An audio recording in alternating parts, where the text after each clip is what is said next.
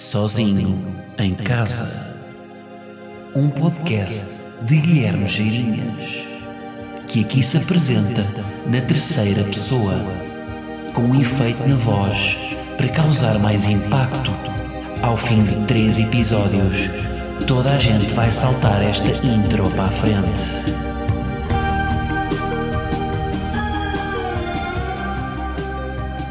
Como é que é, malta? E Chipre? Bem-vindos aqui ao oitavo episódio de Sozinho em Casa. Mais uma vez, estou sozinho em casa. Uh, e se acham que este Como é que é inicial foi à primeira, estão muito enganados. A arte é uma mentira. Foram vários até chegar a este. Foi para aí o uh, 57, porque também não sei dizer mais números por extenso a partir daí. Uh, pá, mas tentei, ainda não arranjei o tom não é? Tenho uns mais curtos, outros mais longos, não, ainda não arranjei como é que é ideal para começar isto. Até posso reproduzi-los agora, de novo. Estou entre o como é que é malta? Como é que é malta? Como é que é malta? Este já, este já é quase anúncio do Media Market, do Kimbé. Como é que é malta? Não perca os descontos máximos em impressoras e... Não, este... Depois tem um mais sério também, que é como é que é malta? Que é mais pivô da SIC Notícias, não é? Imagino o Rodrigues Carvalho. Como é que é malta? Foi o país e o mundo. Até amanhã. Bom, estou a divagar. Uh, pá, estou feliz hoje. Estou feliz. Vou-vos dizer porquê. Estou muito feliz. Porque uh, passei o meu dia com um dos meus melhores amigos. Epá, e foram para aí 8 horas. E durante o dia, que é uma coisa rara, porque nós, a partir do momento em que nós crescemos, não é? em que, pá, faculdade, trabalhar, nunca estamos com os amigos durante o dia a nossa relação com amigos é uma relação de morcegos, não é? É sempre à noite. Ou seja, a partir do momento em que nós temos uma profissão, a amizade passa a ser um part-time. É? Porque nós já não podemos estar com os amigos como estávamos antes, em que de repente às 3 da tarde vamos ao bowling. Não. Tens compromissos profissionais. Portanto, só podes estar com eles. É, é a amizade é uma espécie de pós-laboral em que podes estar com eles a, a partir das 8 da noite. E estás normalmente que Sexta e sábado, não é? Não estás durante a semana Portanto, é quase como se fosse um, um RP de uma discoteca, não é? Porque temos ali duas noites em que podemos estar com eles. Por isso é que eu valorizei eu estar com ele, porque foi, uh, pá, foi felicidade em bruto estar com um amigo desde as 7 da manhã até às 4 da tarde. Em que, pá, não respondia mails, caguei para tudo, foi mesmo só estar. Uh, Porquê é que eu tive com ele? Agora é que se calhar aqui veio o plot twist do, do deste episódio. Uh, e onde é que eu tive com ele? Uh, foi, fomos os dois à CUF Descobertas e tivemos numa sessão de quimioterapia. Uh, este meu amigo disse-me, a mim e ao nosso grupo de amigos, a semana passada, organizou um jantar para nos dizer que estava com cancro. E vou dizer cancro, epá, e, e irrita-me bastante quando. Eu não percebo nada de cancro, vou dizer, porque nunca tive, felizmente, nunca tive. Nunca, isto é o, é o primeiro.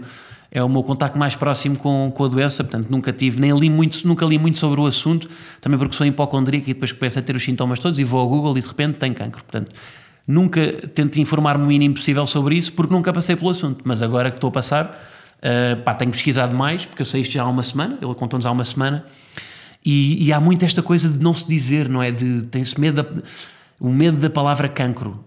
Portanto, há palavras que nós temos medo da linguagem, e cancro eu acho que é uma delas, é uma espécie de.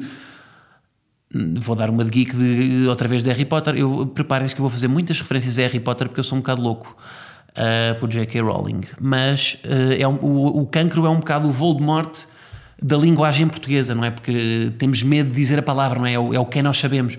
É aquele cujo nome não, não deve ser pronunciado. Por acaso, não, agora que estou a falar nisto aqui, sabiam que uh, a J.K. Rowling, quando, quando escreveu o, os livros, estava em, estava em Portugal, estava no Porto. Ela, ela, tinha passado por uma depressão e ela no livro tem algumas metáforas para a depressão. Por exemplo, os Dementors, uh, que eram, aquele, o, eram os, os, os, guardas de Azkaban, não é? Bem, agora se estou a dizer as neiras, uh, os Dementors, o que é que eles faziam? Sugavam a, a, a felicidade ao, aos prisioneiros de Azkaban. E isso era a analogia dela para a depressão. Uh, dei aqui um salto, mas portanto, voltando ao que eu estava a dizer, eu acho que não devemos ter medo da linguagem. Porque ao ter medo da linguagem, nós estamos a tornar a própria linguagem o problema. E deve ser o contrário, não é? Devemos, seja com a palavra cancro ou com outra qualquer, devemos dizer a palavra porque assim só estamos a banalizá-la, não é? Estamos a torná-la mundana, que é o que é, não é? Tipo, que é, porque é que cancro há de ser mais difícil de dizer do que courgette. São duas palavras, não é? É léxico português. Uh, mais coisas. Ah, uh, o Miguel Chaves Cardoso. Eu já falei aqui nele, acho eu. E vou falar mais vezes, lá está, porque ele é um dos meus. É o meu escritor português preferido. Uh, também não quer que achem que eu leio muito, não é? Que eu de repente sou um leitor assíduo que tem cartão da Bertrand. Não. Eu leio muito, leio muito os autores que gosto. E o Miguel Chaves Cardoso é um dos que eu gosto e, portanto, já li tudo dele. Mas também não gosto assim tantos autores, tem que ser há cinco ou seis. Nunca li eh, nada de Homero, nem Platão, nem, sei lá, li meio livro de, do Lobo Antunes, se calhar, não gosto assim tanto dele. Mas Miguel Chaves gosto muito, e ele, ele lá está, ele num dos livros fala, fala do cancro porque a mulher dele passou por um, por um cancro, e ele sempre tratou o cancro por cancro. Aliás, ele até metia um prefixo, que era o cabrão do cancro. Sempre que falava do cancro, quase sempre falava, referia-se assim. Porque é o cabrão do cancro, não é? Ninguém gosta do cancro, mas é pá, é como se fosse o, é o cabrão do Júlio, não é? Que é um gajo que vocês não gostam, mas está lá, existe. E não têm medo de dizer o nome dele. Uh, e portanto, eu, eu acho que, ou seja, dizer a palavra torna muito mais fácil lidar com ela. Uh, mas portanto, apesar do choque inicial de saber que um dos meus melhores amigos está com cancro, porque é um soco no estômago, não é? Não deixa de ser, a forma como ele está a reagir, deixa-me super tranquilo porque ele está bué informado sobre tudo. Tipo, ele, ele, domina completamente toda a quimioterapia, tipo, sabe como é que quando, os ciclos que vão ser, uh, quantas sessões de terapia, os prazos em que vão aparecer os efeitos secundários, a queda de cabelo, náuseas, uh, como, é que ele, como é que ele tem que controlar as variações do peso, qual é a alimentação que ele pode ter, uh, os fatores de risco que influenciam. Ele domina isso tudo e tipo, teve-me a explicar tudo de uma forma pá, tão organizada que eu sei tipo, que ele vai resolver isto facilmente. E é, pá, isto é mesmo é o exemplo perfeito de que quanto mais informados nós tivermos sobre uma coisa, mais competentes somos. É? Eu, eu, por exemplo, mesmo no, no, meu trabalho, se eu quiser fazer humor sobre uh, araras, se eu quiser fazer humor sobre araras, vou pesquisar muito antes sobre araras. Não é? Eu pesquiso sempre, uh, pá, mesmo antes do podcast, tenho aqui tópicos, às vezes vou pesquisar, às vezes não sempre, vou pesquisar sobre cada um deles. E, e ou seja, se eu quiser fazer um uh, humor sobre araras, eu vou pesquisar os tipos de araras que há, uh, o nome em latim das subespécies de araras, uh, o tamanho das araras, a cor das araras, a alimentação das araras, a picha das araras, se for preciso. Vou pesquisar tudo sobre araras para eu dominar o tema, não é? Porque só assim é que eu tenho, eh, é que eu posso ter uma posição de observador e de e ter autoridade para falar sobre o assunto. Não é? Nós não, não podemos ter autoridade para falar do que, é que não, do que não sabemos.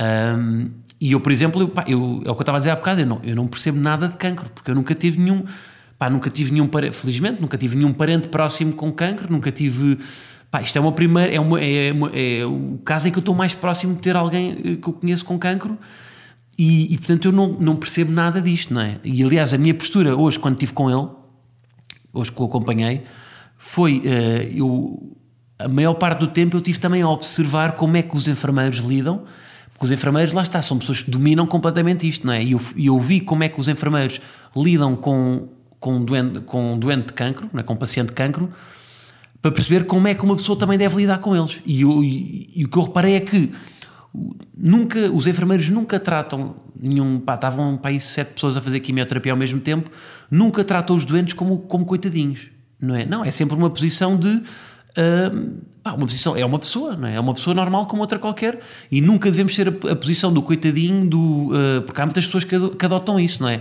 Isso também acontece muito, por exemplo, com deficientes mentais ou deficientes motores, que muitas vezes são tratados como os coitadinhos não é que não têm capacidade para, as pessoas acham que eles não têm capacidade para, mas não, deve ser ao contrário, devemos, ter, uh, devemos puxar por eles e achar que eles têm capacidade para, porque se nós os limitarmos, eles nunca lá vão chegar. E é exatamente o mesmo aqui. Os, enfermeiros, eu nunca vi os enfermeiros uh, hoje a terem uma posição paternalista do coitadinho, de acharem que, que, que não conseguem. E portanto é, é isso que eu também tenho feito uh, com ele que é, epá, até, até quase que o provoco. Sabem, tipo, pá, a dizer, já lhe disse que ele agora é um mimado, não é? Porque agora no nosso grupo ele é o centro das atenções. E portanto vai ficar um grande mimado e, e, e depois quando estiver bom vai ficar mal habituado. Porque eu, o que seria eu dar-lhe boleia uh, antes dele, dele estar uh, com cancro, não é? Mas hoje dei-lhe boleia e lhe perguntei, disse-lhe mesmo isso, para ele não se habituar. Um, e é isso, é tipo, é, ou seja, é uh, não mimar demasiado. Claro que isto, eu estou a dizer isto tom de brincadeira, porque depois também há, claro, causa efeitos secundários e como, por exemplo, como a quimioterapia tem associado depois os efeitos secundários como as náuseas ou uh, pá, vómitos, tudo o que seja isso, claro que ele tem de ter um acompanhamento especial. Mas é, é dar esse acompanhamento, mas nunca posicionando a pessoa como, um, eh, como se estivesse debilitada, como, porque é para ela não sentir isso, porque a própria pessoa nunca quer sentir-se assim. Um, aliás, a prova de eu estar a falar. Pá, eu só estou a falar disto hoje porque eu perguntei-lhe se ele, se ele se importava que eu falasse isto do podcast, pá, porque isto é uma, eu acho que isto também é uma, é uma observação, pá, foi uma coisa que aconteceu na minha vida, porque ele participa na minha vida e eu perguntei se ele se importava que eu falasse isso num podcast, disto num podcast, e ele disse que tranquilíssimo, que, que até gostava de ouvir e portanto, por isso é que também estou a falar sobre o assunto. Uh, ah, não sei se, pá, eu pelo menos até hoje não percebi nada como é que funcionava a quimioterapia, o que ele vai fazer, ele vai fazer uh, três ciclos, em que cada ciclo são três semanas, portanto no total são nove semanas. E em cada ciclo de três semanas ele tem, na primeira semana, cinco sessões, segunda, terça, quarta, quinta e sexta, portanto foi esta semana. Ele na segunda teve, foram os pais que o acompanharam, hoje terça fui eu, uh, e, uh, porque sou o amigo que é considerado o amigo que não trabalha, o que é mentira, não é? Mas como os meus amigos têm aqueles empregos, empregos fixos em que vão de fato e gravata uh, e que trabalham das 9 às 5, que neste caso, como estou em Portugal, é das 9 à meia-noite, não é? Eu já eu não, eu tenho, eu tenho liberdade de fazer o meu horário, porque sou trabalhador, trabalhador liberal, mas portanto, como sou, também depois uh, tive, tenho que me chegar à frente, não é? Porque eu sou o que tenho mais, mais facilidade de horários. Um, e os meus amigos acham que eu não trabalho, não é? Por exemplo, eu quando, eu quando vou, quando combino jantares com amigos ou almoço com amigos, almoço a meio do dia, que eles vêm do trabalho, vão todos de fato, eu sou o único às vezes vai de fato de treino, eles acham que eu não trabalho. Mas não, isto é uma uniforme de trabalho. Tipo, eu estou com uma camisola dos Lakers, mas isto é uma uniforme. Neste momento estou a trabalhar. Trabalho é confortável, não me obrigam a trabalhar com uma gravata aos Los Angeles da Massimo Duty. Não, posso trabalhar confortável. Acho que é uma vantagem. Mas, portanto, o ciclo dele é cinco, cinco sessões na primeira semana e depois, nas duas semanas seguintes, só faz uma sessão à segunda-feira. Portanto, cada segunda-feira, na, na segunda semana, uma sessão na segunda-feira, na terceira semana, uma sessão na, na, na segunda-feira. Portanto, no total são sete sessões num ciclo. Isto vezes três. Um, pronto, pá, e lá está, ele está com um otimismo brutal.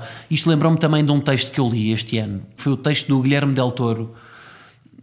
Não sei se sabem que é o Guilherme Del Toro é um realizador uh, que o ano passado ganhou até o melhor realizador no, nos Oscars. Ganhou o, e o filme também, o filme dele, o Shape of Water, que foi o, A Forma d'Água. Em Portugal acho que era o, o título, chamava-se A Forma d'Água. Uh, ganhou também o melhor filme, pá, que é um filme merda. Não gostei nada do filme, que é um filme. Pá, porque é, um, é uma. Acho o ângulo um bocado batido. Aquilo basicamente é uma história de amor proibido. É uma espécie de Belo e o Monstro. Portanto, é um amor proibido entre interespécies pá, que é uma fórmula um bocado batida e depois aquilo não é totalmente original. Mesmo a banda sonora, sabe? o realizador, este gajo, o Guilherme Del Toro, foi acusado de plágio pelo realizador do Amélie, do, do filme do Amélie. Porque a banda sonora do, deste, deste filme, do Shape, of, do Shape of Water, é igual à banda sonora do Amélie. Portanto, eu não adorei o filme, mas ele tem um texto sobre o otimismo, que é o texto, foi o texto do Guilherme Del Toro para 2019, o texto de Bom Ano, pá, que eu concordo em absoluto. E contra mim falo, porque eu sou um pessimista por natureza que ele diz, eh, ele basicamente diz que é muito mais fácil ser pessimista, não é? Isto acho que toda a gente concorda. E, e o, o que ele diz é que é muito, eh, hoje em dia, uma pessoa normalmente é considerada intelectualmente superior se for cética em relação a tudo. Se puser em causa tudo, não é? É, é mais. É, é, é, mais consensualmente, a pessoa é mais consensualmente considerada inteligente se puser em causa tudo e se não acreditar à primeira. Porque está um, tá a fazer um tem um julgamento ali tem um filtro não é que não que não apanha tudo à primeira que não que não quer apanhar tudo à primeira não é que é porém quer questionar. Aliás as correntes de pensamento também vinham disso não é? Do questionar do não não de não aceitar tudo à primeira. Uh, mas isso acaba por ser mais fácil rejeitar à partida. E ele diz que, que o pessimismo vem um bocado daí, não é? De, de ser. eh, Pá, de, de não. De, de- ou seja, de ser, de ser cético em relação às coisas. E ele diz que é preciso. eh, para, para ser otimista, é preciso ser muito mais corajoso. Não é? Porque é preciso alguma ingenuidade para ser otimista, não é? E, e é preciso bravura nisso de, de ser otimista. Ah, e portanto, há- há- nós vivemos sempre nesta ambiguidade, não é? Nesta, estou a usar palavras muito caras, não é? Ambiguidade. Mas com- para contrabalançar também já usei uma picha há bocado. Mas portanto, é, ou seja, é para haver esta. hum, nós vivemos sempre nesta ambiguidade do, do, do otimismo e do pessimismo, e, eu, e é muito mais fácil nós optarmos pelo pessimismo. Hum, e o Guilherme Del Toro eh, chama aqui a atenção de que pá, ser otimista é radical, é, é quase rebelde ser otimista. Já não é. Antigamente era ao contrário, não é? Porque antigamente, com a Revolução Industrial, e isso, as pessoas eram todas muito otimistas. Hoje em dia é ao contrário. Hoje em dia, eh, o pessimismo com a crise, com. Não, é? Que- que- não só a crise imobiliária, de- crise de valores, tudo. Hoje em dia as pessoas são muito pessimistas. Ah, portanto, de- eu diria que menos de 10% das pessoas são otimistas. Uh, por exemplo, eu, se se fosse eu, no caso de, do meu amigo, não sei se seria tão otimista. Uh, Porque eu também sou um pessimista por natureza e sou hipocondríaco. Lá está. Uh, mesmo agora, tipo, tenho os sintomas, já, também hoje ele teve-me informado de tudo. Agora, quando tiver uma febre, vou, vou logo fazer um rastreio, a ver se está tudo bem comigo. Porque, porque sou muito pessimista e muito hipocondríaco. Mas é uma coisa que também se trabalha. Um, mas pronto. O que é que eu tenho mais para vos dizer? Pá, não, e, é- e basicamente é isto. Depois, ah, muitas vezes, quando um amigo ou quando alguém que nós conhecemos ah, pá, é-lhe diagnosticada uma doença, ou mesmo falece alguém, ou acontece um acidente, ou é despedido, quando acontece assim uma coisa, nós muitas vezes aparece sempre aquela frase que é, é para valorizarmos o que temos. Mas eu também eu não gosto de embande- embandeirar em arte nesta frase de para valorizar o que temos, porque eu acho que à escala de cada pessoa pode, ou seja, eh, um cancro pode ser o mesmo problema, pode, ser uma, pode ter uma dimensão tão grande a nível de, de ser um problema, como para outra pessoa, por exemplo, perder a carteira. Isto à partida pode ser eh, estranho, mas não rejeitem já. Ahm, não rejeitem à partida. Que é, por exemplo, um imigrante ilegal que perde a carteira. Pá, tramado para ele, como é que ele vai fazer? Não é? Tipo um imigrante, um romeno que está cá em Portugal que não tem documentação, não é? Que, hum, que de repente perde a carteira. Ah, pá, é um problema. Ah, alguém que, hum, pá, um despedimento será comparável a, um- a alguém que, que recebe a notícia que tem cancro? Ou mesmo, eu estou a dizer, eu estou a dizer coisas que até são. Ser despedido também é uma coisa grave, não é? Mas pode haver coisas, sabe? Partir o iPhone à escala, no mundo de alguém, no mundo de alguém super privilegiado, partir o ecrã do iPhone pode ter a mesma dimensão do que para outra pessoa ter um cancro. Percebem? Por isso, eu, eu- ou seja, da nossa perspectiva, se calhar da nossa vida, nós observando as duas coisas, podemos, podemos achar que uma coisa é muito menos grave que outra, mas há pessoas que na vida delas não conseguem fazer estes, e eu respeito isso, de que porque cada pessoa tem um problema, não é? E, e à escala da vida dessa pessoa, ah, como não passou por isso, como nunca teve um cancro, pá, esse problema aí é o cancro dela. Estão a perceber o que eu estou a dizer? Por isso eu, eu desvalorizo muito esta frase do, do val- ah, cada um ah, deve valorizar aquilo que tem, porque um dia, um dia pode-lhe acontecer qualquer coisa. Pá, não é só por causa disso. Não é por viver essa ameaça de um dia acontecer qualquer coisa, de repente uma pessoa deve viver como se fosse o último dia, ou de repente. Não é? Acho que não. Mas pronto, sabem que eu por acaso, agora se calhar vão-me contradizer, porque eu este fim de semana para aproveitar a vida ao máximo, é? para usufruir mesmo de vida, o que é que eu fiz? Fiz anos no domingo e não disse a ninguém. Pois é, vocês deram os parabéns, não deram. Estão a ouvir isto, não é de barriguinha cheia, mas não se deram ao trabalho de me deixar uma mensagem de parabéns. Porquê? Porque eu retirei o lembrete de todas as redes. Pá, não havia nenhum sítio onde tivesse que eu fazia anos. E querem ver qual é que foi a diferença? O ano passado, sem exagero, não estou a exagerar, recebi mais de 700, eh, 700 mens entre mensagens no Facebook, mensagens pessoais, mensagens no Instagram, directs, comentários a fotografia, porque o ano passado divulguei em todo o lado. Pá, recebi mais de 700 mensagens. E tive que responder às mais próximas, não é? Perdi muito tempo com isso. Este ano fiz o contrário. Escondi e não, não fui às redes sequer. Passei de 700 mensagens para 12. Recebi 12 mensagens de parabéns. Se fiquei triste com isso, não fiquei. Zero. Porque, uh, no fundo, depois estive a pensar um bocado nisto e, uh, ou seja, eu passar de 700 mensagens para 12 quer dizer que as pessoas vão, sabem o meu aniversário mesmo através das redes sociais. Não é porque têm na agenda ou porque sou amigão e sabem o meu aniversário, não. E portanto eu, eu, eu tive para aí, o ano passado eu, eu tive trabalho a responder para aí a pá, 70 mensagens. Pá, que, é um, que ainda é algum tempo que um gajo perde. E no fundo o que é que eu estava a fazer? Eu estava a agradecer às pessoas terem visto um lembrete num website. É isto que eu estava a fazer. Eu não estava a agradecer mais nada, não estava a agradecer uma atenção que elas tiveram de lembrarem-se do meu aniversário desde os meus 12 anos. Não. Essas pessoas são as que mandaram os parabéns este ano. E algumas até, tipo uma ou duas, eu nem estava à espera. E portanto, uh, eu.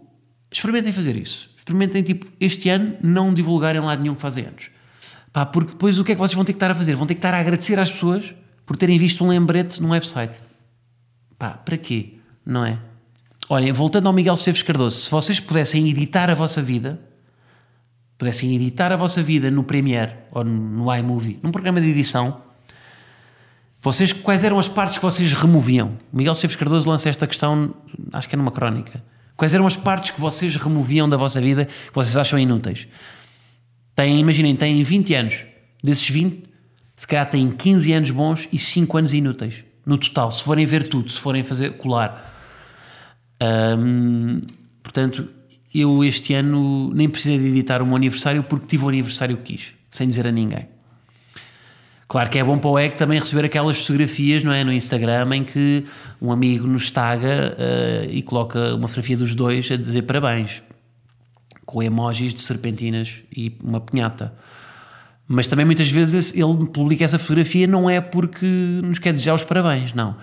É porque está bonito nessa fotografia uh, e nós estamos com cara de brócolis, mas ele tem conteúdo, não é? E portanto pode publicar essa. Aliás, muitas vezes as fotografias de aniversário uh, servem para quê? Para biquíni, para mulheres mostrarem biquíni quando uma amiga faz anos em dezembro e lá vai throwback, não é? Uh, nada contra, atenção, mulheres publiquem fotos de biquíni, mas vocês não estão a dar os parabéns à vossa amiga porque gostam dela, estão a dar os parabéns porque biquíni mas nada contra, mais uma vez. Um, epá, e é isso. Um, ah, antes de me ir embora, quero só fazer aqui um ponto de situação em modo voo. Portanto, desde a semana passada, uh, quais são as novidades? Abrimos o Estoril, portanto, Casino Estoril, 15 de maio já está aberto, já podem comprar bilhetes na Ticketline. Depois, uh, epá, depois o resto vocês já sabem. Uh, a tour começa dia 16 de março em Évora, Ganda Évora, estou com fé nesta Évora. Depois, 21 de março, Tivoli, uh, em Lisboa primeira plateia já está escutada, a segunda para lá caminha. Depois Porto, 9 de março, uh, 9 de março não, 9 de abril, desculpem. Uh, depois 12 de abril, Torres Vedras, Torres Novas, aliás, lá está, ela a confundir Torres Vedras e Torres Novas. 12 de abril, Torres Novas. Almada, 3 de maio, Torres Vedras, 11 de maio, Estoril, 15 de maio, lá está. E depois fechamos num grande Acai São Mamed no dia 1 de junho ok? Para a semana vou anunciar mais duas ou três datas e fechamos a tour aí. Uh, e é isto, epá, obrigado por terem ouvido. Uh, ah, tenho mais um pedido, é verdade. Uh, tenho mais um pedido que é, epá, eu vou controlando as pesquisas em meu nome no Google. Epá, e neste momento, se eu for pesquisar Guilherme Geirinhas no Google, as primeiras três pesquisas é. Até, olha, são boas pesquisas por acaso, hoje até está bem uh, que é Guilherme Geirinhas Modo Voo, Guilherme Geirinhas Podcast, Guilherme Geirinhas Sábado. Yeah, que são os, três, os meus três trabalhos neste momento que eu estou a fazer. Portanto, pá, só que eu queria, isto é sempre a mesma coisa, são sempre as mesmas coisas que estão aqui no, no top. Portanto, o que é que eu queria fazer? Queria, uh, queria que vocês mexessem nisto.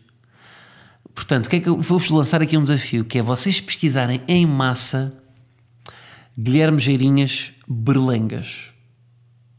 Porque Berlengas, não é? Já temos aqui um historial de Berlengas no podcast e ver se isto vai parar ao top. O que é que vocês acham? Hum, vão ao Google e pesquisam Guilherme Geirinhas Berlengas. Eu até vou aqui fazer a primeira pesquisa com Berlengas para começar isto.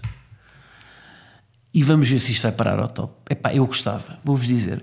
Porque eu estou farto de ter sempre as mesmas pesquisas aqui, não é? Que é Guilherme Geirinhas, modo voo, podcast, sábado, Instagram, idade, uh, SoundCloud, modo voo, modo voo Lisboa.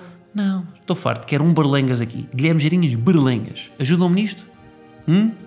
se eu sortear uma viagem para as Berlengas, pesquisam Berlengas? Estou a dizer muitas vezes Berlengas? Olhem, acaba assim, está bem? Vemos para a semana, malta. Grande abraço, Berlengas.